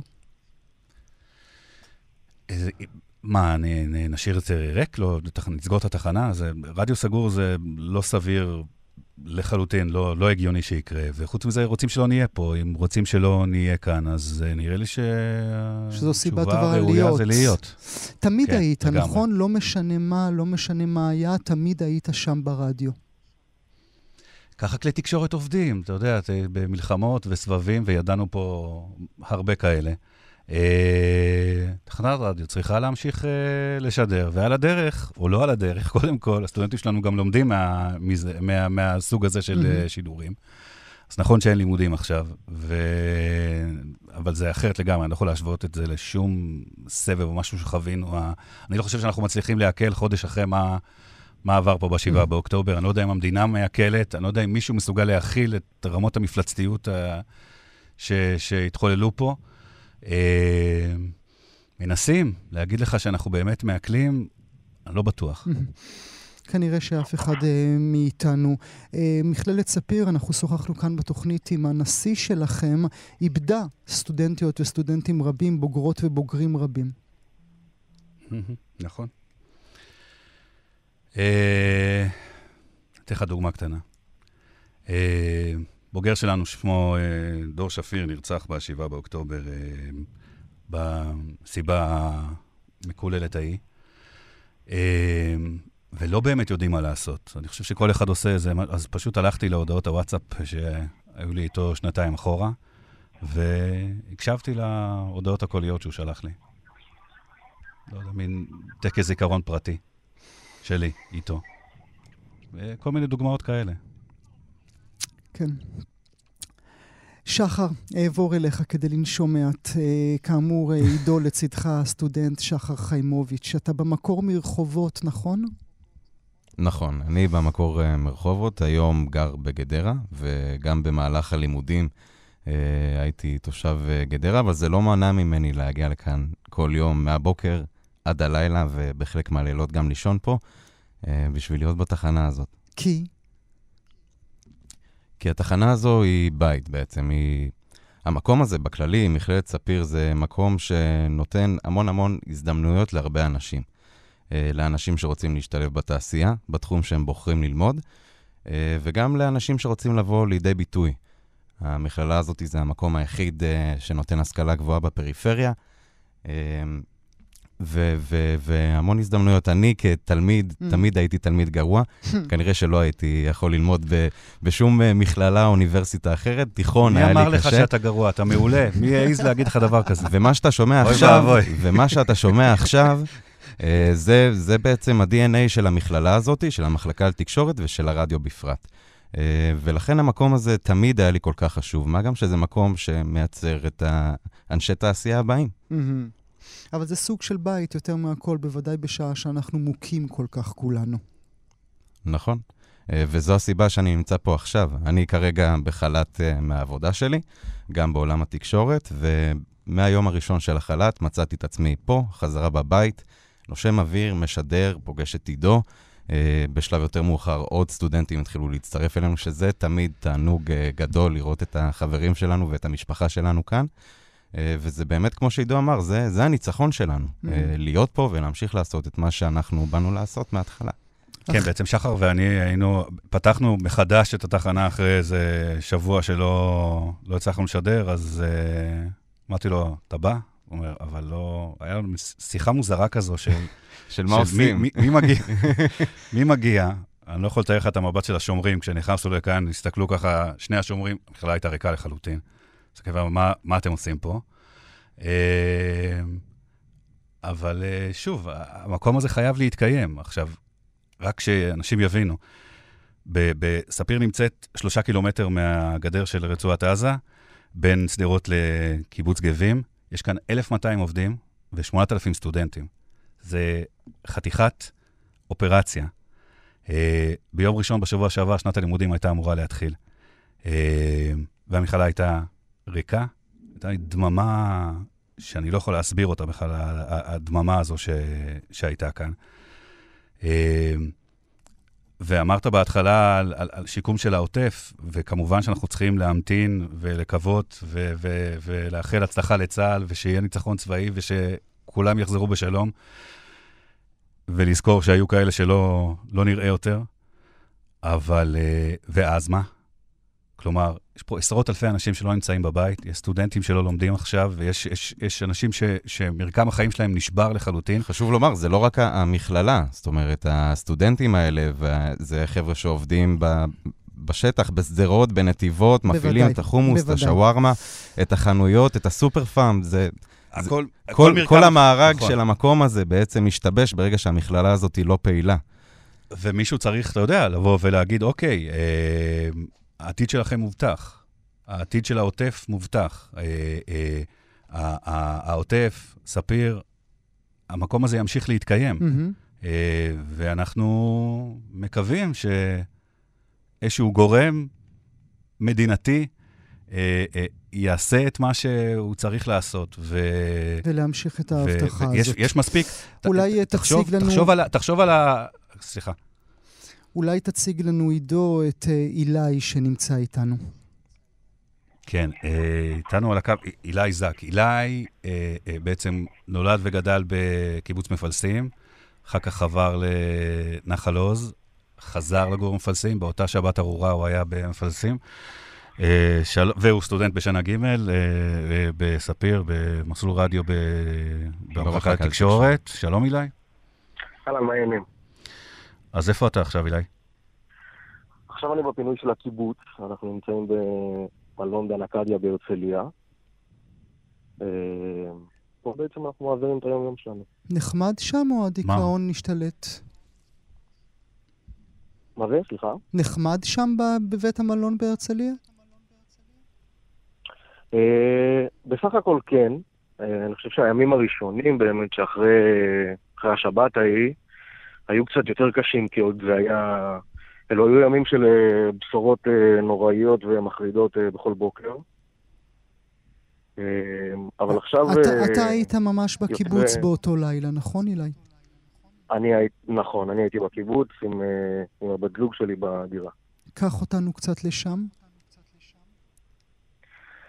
אז אני, הסיפור שלי עם השבת הזאת מתחיל ערב לפני, ב, בעצם בלילה שבין שישי לשבת, אני שמרתי בקיבוץ.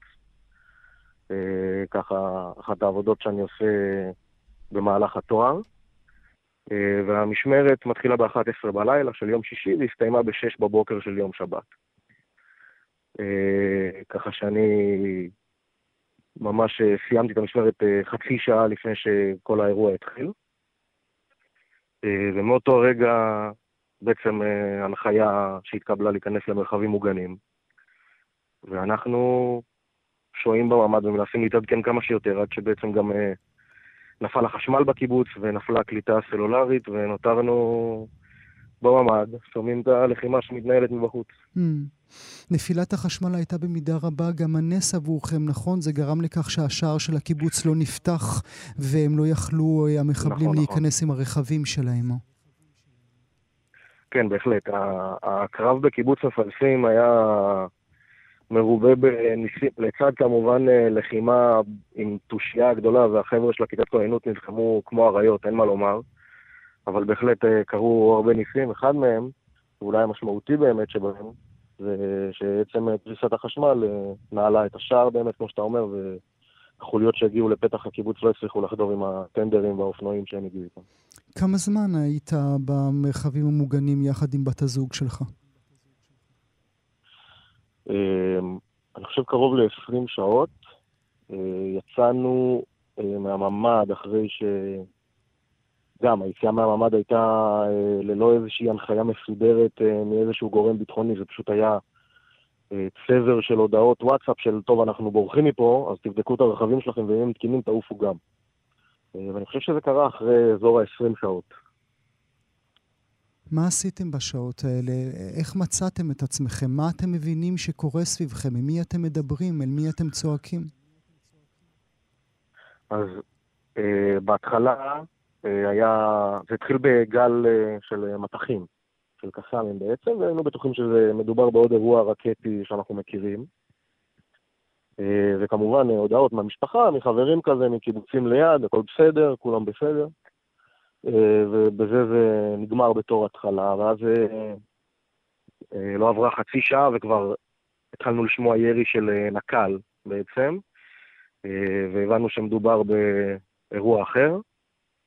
בנקודה הזאת ופחות או יותר אנחנו מאבדים קשר עם האינטרנט ועם החשמל, ואנחנו אה, גם מבינים עם עצמנו שאולי עדיף שננסה להתחבא כמה שאפשר במסגרת מה שיש לנו בממ"ד, אה, להיכנס מתחת למיטה, או בסופו של דבר יצרנו איזשהו כוך כזה בין הקיר למיטה, אה, ושם הסתפרנו בשקט כל עוד אנחנו שומעים לחימה מבחוץ. צריך אה, לומר, אם תרשה לי, כמובן אה, במובן אישי, מעבר להכל, אתה גם אה, פוסט-טראומטי מצוק איתן, מאותו אירוע ב-2014. זה משנה את כל, ה... את כל הפרספקטיבה, את כל הלך הרוח? כן, זה משנה אותו לגמרי. אני, אני גם בן העוטף, כמו שעידו הזכיר, וחוויתי את כל סבבי הלחימה שהיו. ב-28 השנים האחרונות בעצם. אמ, ואני גם פוסט-טראומטי ממבצע צוק איתן, אז אה, אני אחרי צוק איתן לא חשבתי שאני אצטרך להתמודד אה, עם לחימה בסדר גודל כזה כשאני לא חייל, אה, יותר בחיים. והגענו למצב שכן, והאמת שאת כל הסיטואציה, כל ה-20 שעות האלה בעצם בממ"ד, בת הזוג שלי ניהלה את איך שאנחנו מתנהלים, את מה שאנחנו עושים, את איך שאנחנו מתחבאים, זה הקל עליי uh, מאוד. Mm. Uh, ולי נשאר פשוט uh, מצד אחד להיות ערני למה שקורה, ומצד שני גם לשמור על בת הזוג שלי, ולא להתעסק ביותר מדי מעבר לזה, כי היא mm. באמת לקחה אחריות על הסיפור הזה בשבילי. אז בוא נגיד לה שאנחנו אוהבים אותה. בטח, בטח. נו, תגיד. אוהב אותה מאוד. אני אוהב אותך מאוד, ליאורי, מת עלייך. אמ, הוצאת מהבן אדם הכי ביישן ever את המשפט הזה, סחטיין עליך. שחר, אם אה, דיברנו עם אילי על העובדה שהוא פוסט-טראומטי, גם אתה עצמך אה, נכה צה"ל, עד כמה הדברים האלה, ההיסטוריה הקשה של כל אחד ואחד מכם, ובוודאי כשספיר אה, ייפתח מחדש, כל מי שיצעד שם על השבילים היפים ובין הגינות חווה ויחווה את הדברים האלה שעוברים עכשיו. עד כמה זה משנה לך את נקודת המבט, אילי? אה, לא אילי, שחר, סליחה. אמ, אני, אני חושב שזה משפיע בכל מובן על נקודת המבט. באמת, אני למזלי, כמו מזלו של הילה, יש לי בת זוג שידעה לתמוך בי בימים הראשונים, אבל הימים הראשונים של המלחמה האלה נראו בשבילי כמו אה, הזיה מוחלטת והלם טוטאלי. אני, אצלי בבית, כל פעם שהטלוויזיה נדלקה, אה, זה הביא לי את, הג'ננה גם ממי שסובל אה, מאותן חוויות צבאיות. אה, ואני זוכר את כל הדברים שעברתי בדרך אה, להיות מוכר כנכה צה"ל. אה, שבע שנים של גיהנום והניסיון להוכיח שאני באמת נפצעתי במטרה להגן על המדינה שלי. אה, אני, אני חושב על כל החיילים שיחזרו ועל כל אותם ניצולים של אירועי המסיבה, של המסיבה ו, ובכללי, כל האנשים ש... ש... אני חושב שכולנו לא נהיה אותו דבר אחרי היום mm. הזה, ואני mm. זוכר את התהליך שאני עברתי בשביל לקבל את מה שמגיע לי, ועדיין נלחם בשביל לקבל את מה שמגיע לי כנכה, ואני רוצה לקוות שהמנגנון הזה ישתנה מהר מאוד, אה, ב-180 מעלות, כדי שביום שאחרי אנחנו נדע להתייחס לכל אותם אנשים ש... מקריבים והקריבו כל כך הרבה, בשביל, בשביל שבסוף אנחנו נוכל להמשיך לשדר פה ושאתה תוכל לדבר איתנו. זו הייתה המטרה שלהם.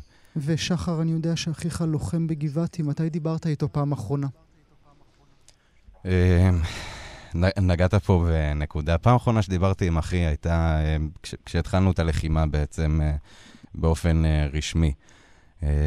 שהכוחות, שכוחות החי"ר והשריון נכנסו לרצועת עזה, זה, זה היום האחרון ש, שדיברתי איתו. הוא התקשר לומר שהוא נכנס ושהוא לא יהיה זמין. ואני, כאחיו הבכור, כל מה שנשאר לי לומר לו זה שאני סומך עליו ושהחיילים שלו הוא קצין.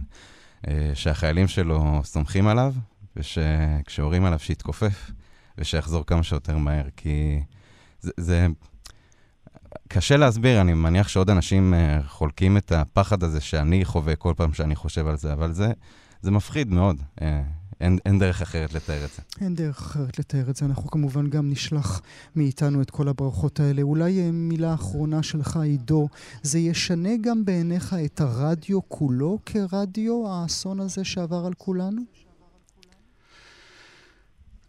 כן, כי, כי כמו ששחר אמר, הכל, אה, הכל נראה אחרת עכשיו. אני, אני מגדיר את זה כמו שבעה אחת ארוכה. אנחנו ממש, התחושה היא מצד אחד שבעה אחת שלא נגמרת מהגוש הזה בבטן, ואנחנו מעכלים לאט-לאט מה קורה סביבנו, אבל אתה יודע, בשבעה יש גם בדיחות. Mm. ויש את הצחוקים של השבעה. ושבעה זה של בן אדם אחד. אח של בת הזוג שלי השבוע פוקד 11 גילויי מצבות. Mm. זה, הוא בחור בן 24. כן. זה מספר מטורף. כן. כן. ואז כן, אנחנו, אני חושב שהמדינה שונה, העוטף, לא יודע. אבל אנחנו, אבל אני לא אומר את זה מתוך חולשה. אה, אנחנו, אני אומר את זה הפוך, אנחנו מסתכלים על המציאות כפי שהיא, כי היו אנשים שלא הסתכלו על המציאות אה, כמו שצריך, ו, והצד השני הוא, הוא, הוא כוח. כלומר, יש פה את האנשים הכי טובים שאני מכיר. בספיר, בעוטף, יש אנשים חזקים שרוצים לבנות את את, באמת, את המקום המופלא הזה מחדש. יש אנשים שפועלים, שלא רק, מחכים רק שהדברים יקרו בשבילם. רק צריך uh, שאנשים יזכרו שאנחנו צריכים את העזרה כדי שהדבר הזה יקרה. כן, וכמובן החברה האזרחית שעושה כל כך הרבה בשלושים ימים האחרונים. טוב, נודה לכם, נתנצל שפרצנו לכם ככה לשידור. אה, עידו אריאל, שחר חיימוביץ', אילי זק, תודה רבה לכם שהייתם איתי הבוקר. תודה, תודה רבה לך. לך. אנחנו כאן, מאזינות ומאזינים, בשבוע החמישי למלחמת שבעה באוקטובר. אישה בת 84 על אופנוע, לבושה בחולצת תכלת ירוקה. שני מחבלי חמאס מפנים נשקים לעברה, והיא נחטפת לעזה. זה היה אות החיים היחיד שקיבל שחקן התיאטרון אורי רביץ מאימו, אלמה אברהם, שהתגוררה בקיבוץ נחל עוז קרוב ל-50 שנים. אורי רביץ איתנו. שלום, אורי. איך אה, נעים אה, בחודש האחרון הזה בין, אה, בין אותות שכאלה, בין תקווה לייאוש? זה מתח שהוא קשה. אני באופן אישי מוצא את עצמי עובד בנושא. אני את רוב עיתותיי מעביר בהרבה מאוד תקשורת, בהרבה מאוד... פגישות גם עם דיפלומטים, גם עם שרים, גם עם חברי כנסת, גם אה, אה, מול אה, מטה החטופים. אני בעיקר משקיע את עצמי בעשייה, והסיטואציה שאני נמצא בה היא מאוד חסרת אונים, זה נותן איזושהי תחושה של שאתה עושה משהו. וכשאתה עושה משהו אז אתה פחות עסוק ב... בחרדות ובדמיונות וב... אה, אה, ובריק הזה, בוואקום הזה, זה קשה. ספר לנו מעט, אם אתה יכול, על אימא שלך, אלמה. היא אישה מאוד מאוד אהובה. אה, מאוד יצירתית, מאוד חמה, מאוד פתוחה, מאוד מקבלת. והיא היא למעשה גידלה חמישה ילדים, לא כולם שלה אמנם, היא לא ילדה את כולם, אבל היא הייתה אימא של כולם. Hmm. יש לה חמישה נכדים, ויש לה אה, נין. אה, שבוע לפני החטיפה היא התבשרה שהנכד שלה עומד להתחתן, ושהנכדה שלה אה, שוב בהיריון, והיא הייתה נורא נורא שמחה, ונורא נורא מאושרת, ונורא נורא נרגשת. אה, ואז קרה מה שקרה. מתי שוחחת איתה פעם האחרונה, אורי? אני שוחחתי איתה באותה שבת. אמ, אני אה, בחצי שנה האחרונה חי בכלל במדריד. אני הגעתי לביקור בארץ, שלא קשור היה לאירוע כמובן, הגעתי ב-26 לספטמבר. והייתי אצלה בביקור בשבת לפני כן. ואז בשבת אני מתעורר אה, לכל אזעקות, אני מבין שאם זה קורה בתל אביב אז זה בוודאי קורה גם ב... בנחל עוז. הטלפון היה על אה, שקט, אה, רצתי לטלפון, ראיתי שהיו איזה חמש שיחות ממנה שלא לא עניתי אליהן. מיד התקשרתי והיא מספרת לי את מה שקורה. השיחה האחרונה היא ב-10 ו-20 בבוקר ביום שבת. אה, שהיא מסיימת אותה כי אמרתי שהיא צריכה לענות רגע למישהו, וזו למעשה הפעם האחרונה שדיברתי איתה. אחר כך הקשר נותק, שניסינו... כל אותו הזמן היא בממ"ד? כל הזמן היא במקום כן. מוגן? אה, אה, מקום מוגן אנחנו כבר יודעים שהוא לא היה, אבל כן, היא, היא נמצאת בבית, היא, היא נעולה בבית, את הממ"ד היא לא יכולה לנעול, צריך הרבה כוח שלא היה לה אותו. אה, יש לי אח שגר בקיבוץ גם כן, אבל הוא נמצא במקום שלו. אה, כשאנחנו מבינים שהיא, שאין קשר איתה, אנחנו שלושת, יש לי עוד אחות שנמצאת בקיבוץ גרופית. אה, אנחנו מבינים ש, שהיא לא עונה. אח שלי מנסה עוד להתקשר לרבש"ץ שמה, שלא עונה, מסתבר אחר כך גם שהוא נרצח. אמ, וזה לוקח בערך עשר שעות אה, עד שחיילים מגיעים להוציא את אח שלי מהבית שלו, הם עוברים מבית לבית בקיבוץ. והוא אומר שהוא לא עולה לפינוי, הוא לא עולה לפינוי לפני שהוא דרך בית של אימא. והוא מלווה בשני חיילים, הוא מגיע לבית שלה, הבית פרוץ, הממ"ד פרוץ, חלונות פרוצים, הבית הפוך. המיטה שפוכה באלכסון והיא איננה. ומתי אתה בעצם מגלה את התמונה ההיא, התמונה שאנחנו מכירות ומכירים כולנו, כשהיא שם אה, על האופנוע?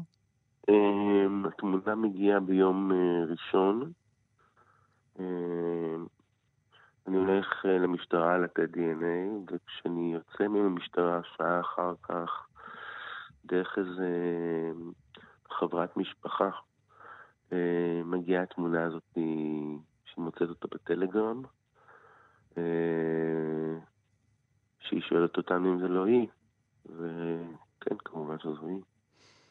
איזה מין רגע זה כשרואים את התמונה? זה, זה, זה רגע של רווחה או זה רגע של עליית אה, לחץ? שניהם. Mm. פשוט שניהם. אתה כאילו... לא כאילו, כאילו, זה, זה גם מבעית, אה, אבל עדיין אתה רואה שהיא בחיים. היא לא נעלמה, אתה רואה, אתה רואה אותה, אתה רואה שהיא חיה. אה, אתה כן יודע שהיא חיה לפחות באותו רגע שהתמונה צולמה, mm. אבל זה כן נותן עוד חיים. אה, יש הרבה אנשים מתוך ה-240 אה, חטופים האלה, ש... 241 לדעתי, שאין להם תמונה. Mm-hmm. אבל זה רגע גם מבעית. אני לא יכול, אישה מבוגרת, אישה שבקושי הולכת. היא סובלת מאיזושהי מחלה אוטואימונית שתוקפת את כלי הדם. למעשה הביטוי שלה הוא פצעים די מחרידים ברגליים, מהקרסוליים ומטה. אה, אז חוץ מזה שהיא אישה מבוגרת, גם באמת מתקשה ללכת. גם בקיבוץ מתנועת על קלנועית. בכלל לא תופס בכלל איך הם העלו אותה על האופנוע הזה. והיא, חוץ מזה, אישה שזקוקה לתרופות. ברור לגמרי שאני לא יכול לדמיין את הרגע הזה שהיא מבינה שיש לה מחבלים בבית, הם פורצים לה לתוך הממ"ד וגוררים אותם משם.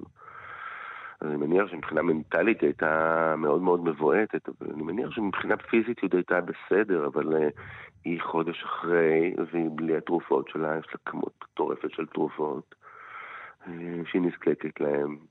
אני לא בטוח שהיא מקבלת אותן, אז ברור לי לגמרי שפיזית מצבה היום הרבה הרבה פחות טוב ממה שהוא היה לפני חודש. אמרת בתחילת הדברים, אורי, אודות ההתנהלות, אה, אולי מצב, אולי הלך רוח שכולו אה, סביב המושג אה, להיות חסרי אונים. עד כמה באמת זה חסרי אונים? עד כמה אתה מרגיש לבד? עד כמה המשפחה שלך, האחים, הנכדים, מרגישים לבד? קשה מאוד ל, ל, להשתמש בביטוי נקודת אור, אבל אם יש איזשהו אה, רגע אה, שמקל במידה מסוימת על ההתמודדות, זה באמת לראות את ההתגייסות המטורפת של, אה, של העם הזה. אה, זה כמעט לא נתפס. אה, החיבוק והיחד והעזרה ההדדית וההתגייסות אה, המדהימה של, של, של האנשים במד, ב, ב, במקום הזה. אה, יש פה מדינה בתוך מדינה. למדינה ולמוסדותיה, לצערי, לקח זמן להתאושש, והם עדיין לא שם. אבל יש מטה חטופים ונעדרים שהוקם בתוך שעות. הוא מונה אלפי אנשים שכולם מתנדבים. זה, זה לא נתפס כמעט איך, איך הדבר הזה מתפקד, זה, זה כמו צבא. אה, אז מהבחינה הזאת אנחנו, אנחנו מרגישים שכולם איתנו, וכולם מחבקים אותנו, וכולם בתוך האירוע הזה, לא רק איתי, עם כל המשפחות. אה, אנחנו מדינה קטנה. אה, אני כמעט לא מכיר מישהו שהוא לא מכיר מישהו שהאירוע הזה לא נוגע בו. Mm. אבל אתם גם מצד שני מרגישים את החוסר מצד המדינה ומוסדותיה? זה באמת, אה, זה באמת ככה כל כך בפרצוף עבורכם? אה, תראה, כל הנושא של המנהל הציבורי פה אה, לא תפקד, לא תפקד. לא לקח לו, לאט לאט זה, זה כן קורה, אבל זה פשוט לא תפקד. אם זה בהתפנות של היישובים, אם זה בהתארגנות, נחל עוז. אה, פונה למשמר אה, העמק, והם היו צריכים להקים הדסטארט כדי שיתמכו בהם. זה לא, זה לא, אי אפשר לתפוס איך כזה דבר צריך, איך כאילו קהילות צריכות להתארגן על אה, תרומות. איך כל הנושא הזה של רווחה לא מגיע מהמדינה, אלא ממתנדבים ומרצון טוב של אנשים. ועוד כהנה וכהנה, יש כל כך הרבה דוגמנות, דוג, דוגמאות עד איך העסק לא תפקד. אה, ובנוגע ליחס אל, אל מולכם, או התקשורת אליכם? אני, זה לקח, זה לקח, זה לקח אה, כמעט שבוע עד שבסוף של, דבר, כאילו, אה, דרך המינהלת של... אה, שבעצם כאילו הקימה, הקימה גוף של המדינה, יש, יש שתי קצינות שמטפלות בנו, ויש עוד מישהו שמטפלת בנושא האזרחי, ואנחנו בקשר כמעט יומיומי איתם, אה, בנושאים כאלה ואחרים. אה, אבל, אבל בשבוע הראשון גם, גם זה לא היה, mm. דרך אגב. והם יכולים, והם יכולים לתת לכם איזשהו שביב של משהו מעבר לתמונה ההיא ש, ש, שהתגלתה יום אחרי? אמ, לא בהרבה, אה, אבל כן קיבלנו עדכונים מסוימים בקשר לסטטוס של אמא שלי. זה בשורות טובות? אה, כן, כל, אתה יודע, כל הזמן ש... אני תמיד אומר שהתקווה מתה האחרונה, אז אה, אה, קשה להיאחז בזה, אבל, אבל כן, יש איזה שהם סימנים ש... שהיא, שהיא שם כמובן. וש... אבל אנחנו יודעים באיזה סיטואציה היא נמצאת, אנחנו יודעים שיש שם לחימה אינטנסיבית, אנחנו יודעים שהיא חודש כבר שם. אמ, אה, ואנחנו רוצים אותה כאן, עכשיו, mm-hmm. או אתמול. Mm-hmm. וזה לא קורה. ואתם, אתה, אתה מצליח לישון? אתה מצליח בכלל להתנהל בחודש האחרון? אמ, זה קשה, אבל הרווחה הפרטית שלי היא פחות רלוונטית. ברור לגמרי שכל מי שיקריו נמצאים שם, אה, שלוותו ושגרתו הופרה בטירוף. אה, אז אני כן משתדל לישון, ואני כן משתדל לאכול, ואני כן... אבל החיים נעצרו. החיים נעצרו.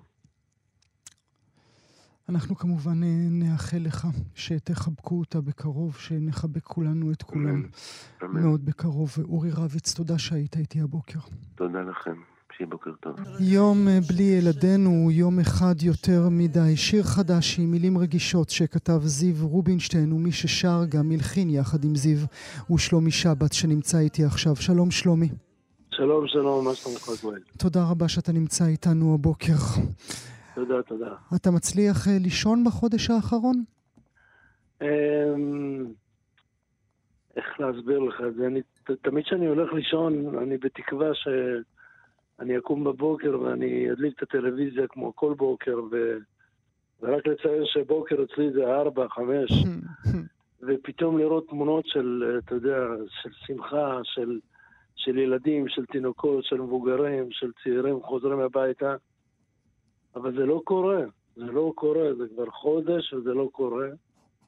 זה נורא עצוב, והשינה היא כבר מזמן לא שינה. זה לא, זה לא שינה שאני רגיל אליה. משהו, משהו לא טוב קרה לנו. נגעו בנו בלי... מה אני אגיד לך? מאוד מאוד מאוד קשה. אתה הולך אה, והלוך ושוב לאורך ישראל כולה. איזה מין ישראל אתה פוגש בחודש האחרון? אתה, אני רוצה להגיד משהו. אנחנו מדברים כל הזמן על... אה, אנחנו כל הזמן נוסעים בכבישים ואנחנו ננצח, ואנחנו כל הזמן רואים את השלט הזה, אנחנו ננצח. אני אגיד לך, הניצחון שלנו זה שחזרנו להיות uh, מאוחדים וביחד ואוהבים אחד את השני.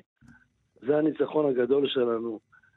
למרות שאני לא מרשה לעצמי, קשה לי מאוד מאוד uh, uh, לחייך או לשמוח, כי הקטע הזה שילדים נמצאים שם, זה פשוט אוכל לי את, ה, את האיברים הפנימיים שלי, אני משתגע מזה. אז אני, קשה לנו מאוד מאוד לשמוח עד שהם לא יחזרו הביתה.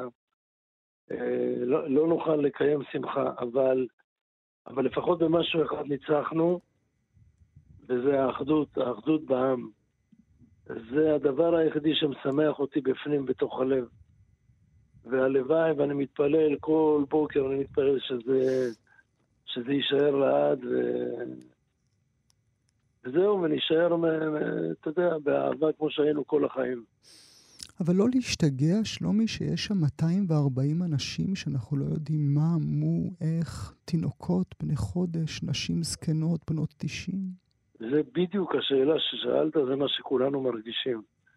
מי מקלח את הילדים האלה? מי נוגע בהם? מי, מי, מי מספר להם סיפור בלילה? מה הם מרגישים? איך, מי, מי מלביש אותם? מי משחק איתם? אתה יודע, זה אוכל...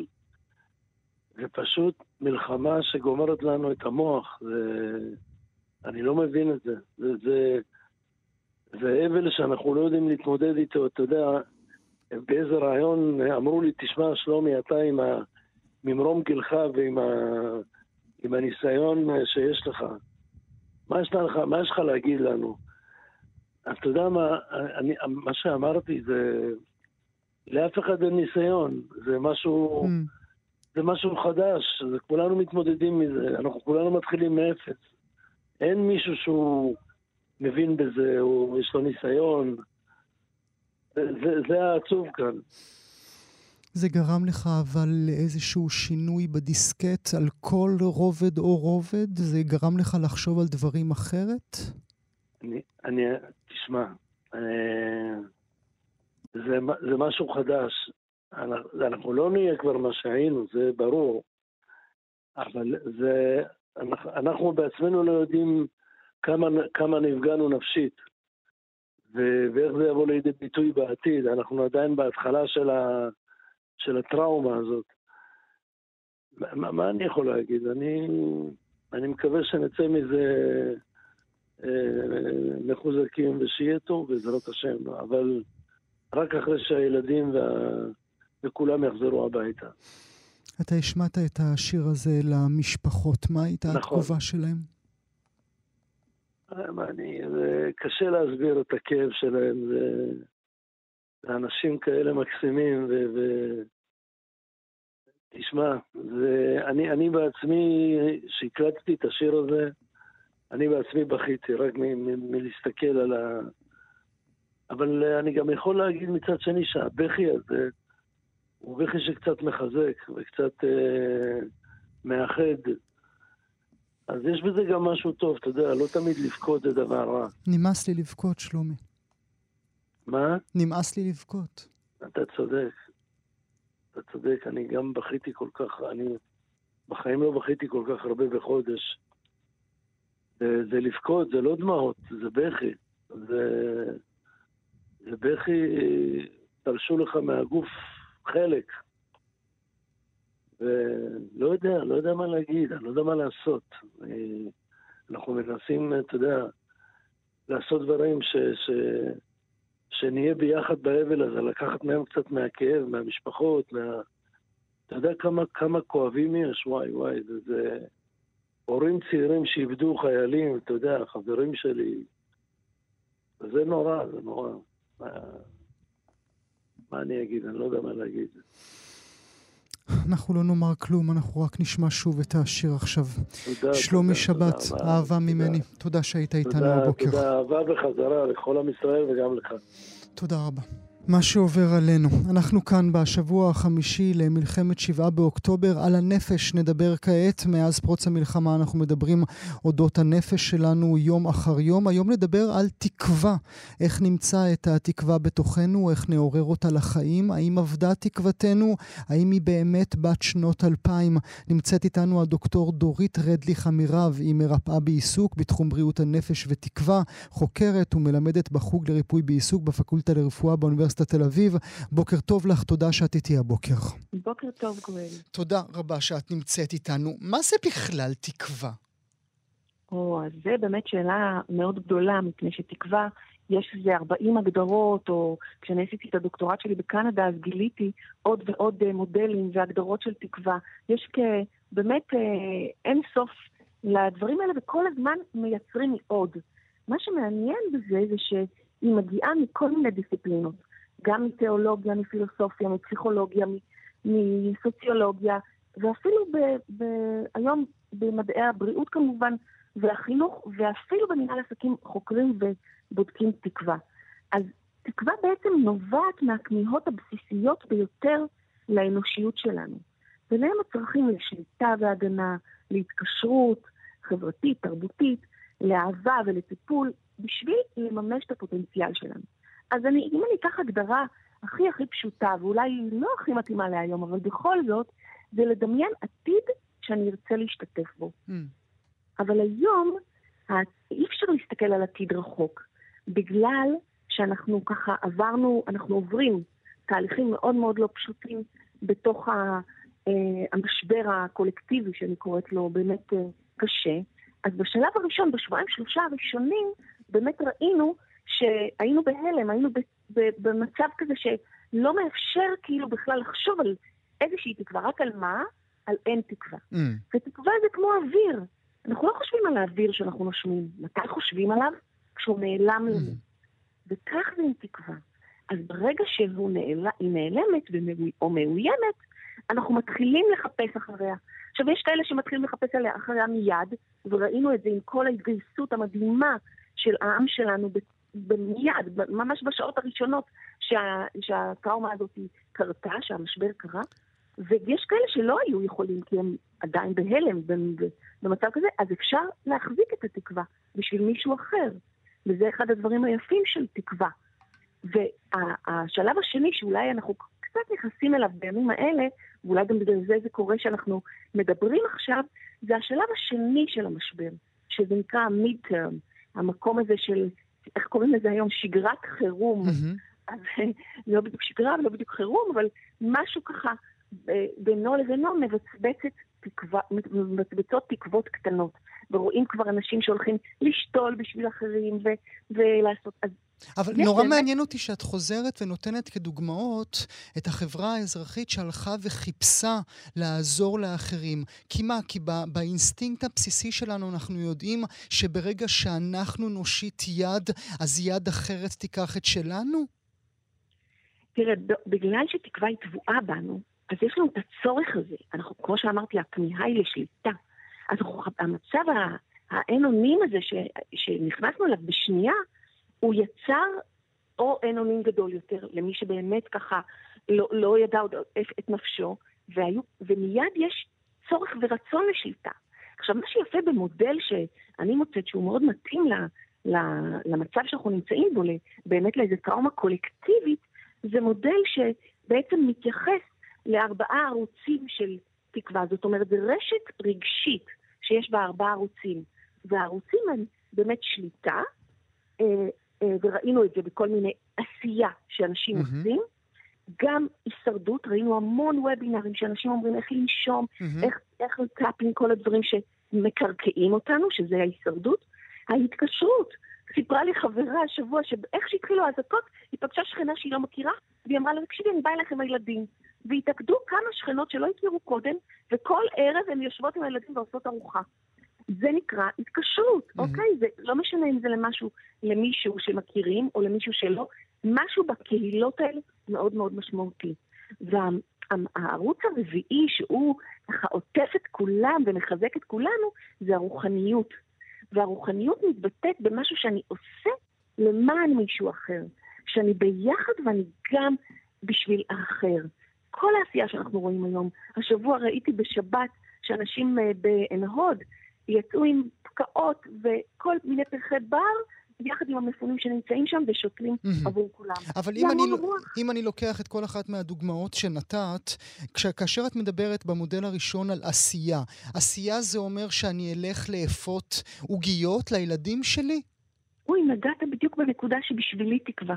כי כל אחד צריך לשאול את עצמו, אני, כשאני מאבדת את זה, וזה קורה לי הרבה בימים האלה, אני יודעת מה עוזר לי. ואני באמת אוהבת שיש לי אור לחם בתנור, או עוגה, או משהו שעושה ריח. כי החושים שלנו הם אלה שבעצם עוזרים לנו להמשיך קדימה. Mm-hmm. כמו שניטשה אמר, כן, אם יש לי בשביל מה, אני יכול לעבור כל איך.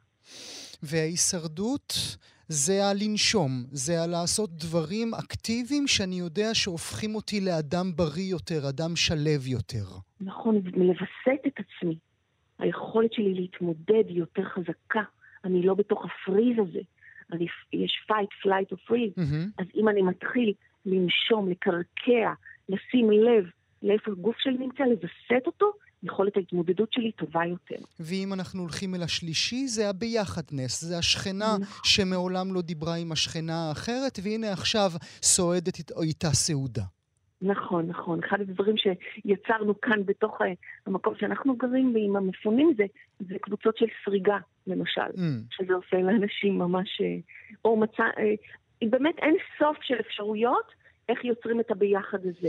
וזה גם יכול להיות, דרך אגב, עם המקום של, אה, של משהו שהוא לא בני אדם. לפעמים אנשים, דווקא עם הבובות שיש בבית, או עם חפצים שנקשרים אליהם. שלא לדבר על בעלי חיים, כמובן. בדיוק, כמובן. בעלי חיים. הייתי בחווה של בית ספר לחמלה. בבית, במושב חירות, ששם באמת יוצרים קשר עם חיות שהלכו לאיבוד, או עכשיו במצב הזה, ואיך עוזרים להם, ואיך דרך העזרה לאחר, איך אני בוודאי, בוודאי. ואם הרביעי זה הרוחני, אה, ניתן מילה נכון. על העניין הרוחני הזה, זה שוב, כל מה שאנחנו עושים למען האחר. נכון, ואפילו לצאת לטבע, למקומות יותר גדולים ממני. להתבונן על הלבלוב של העלים, או על התנועה של העצים, או ללכת על הקרקע ולראות מרחב, אם זה בים, אם זה בטבע, אם זה בשביל. המקומות האלה, להרגיש שאני חלק ממשהו גדול ממני. נותן לי המון כוח להמשיך. ועוד uh, מילה אחת ברשותך, לפני שאבקש ממך uh, לקרוא משהו עבורנו. Uh, אנחנו יודעות ויודעים, כן, ההמנון שלנו הוא התקווה. יש משהו בישראליות, יש משהו ביהדות שמחפש את התקווה, שואף אל התקווה יותר מעמים אחרים? אני לא יודעת להגיד בהשוואה לעמים אחרים, אבל אני כן יודעת שבתנ"ך יש 180 פעם את המילה תקווה. ואני גם כן יכולה להגיד לך שבגלל שעשיתי את הדוקטורט בקנדה ונקטתי הרצאות בכל מיני כנסים, תמיד באו ואמרו לי, מה את חוקרת תקווה בישראל? זה המקום בעולם שיש בו הכי הרבה תקווה. אז תקווה גם נקשרת למשמעות. אני חושבת שאחד הדברים המאוד מאוד עמוקים אצלנו כאן, ואני לא שוב אומרת, לא משווה לאחרים, זה המשמעות שיש לנו כאן במדינה, בארץ, בעם הזה ובביחד מסביבי. אנא, קראי עבורנו ברשותך. כן. אז אני מאוד אוהבת את uh, שיר שכתבה שניקה, שניקה שקד, לקום מחדש לחיות. ואני אספר, אדם לעולם לא יכול לדעת כמה שמש אלוהים שם לו בכיסים, וכמה מדרגות יהיה עליו לטפס כדי להגיע אל עצמו. עליו תמיד לאחוז באמונה ובתקווה. אלו החומרים מהם הפרחים חוזרים לפרוח. אלו החומרים מהם אנשים קמים מחדש לחיות. אני מאחלת את זה לכולנו. ואנחנו לך, ואנחנו לך. הדוקטור דורית רדליך אמירב, לעונג, תודה שהיית איתי הבוקר. תודה לך, גואל. ביי.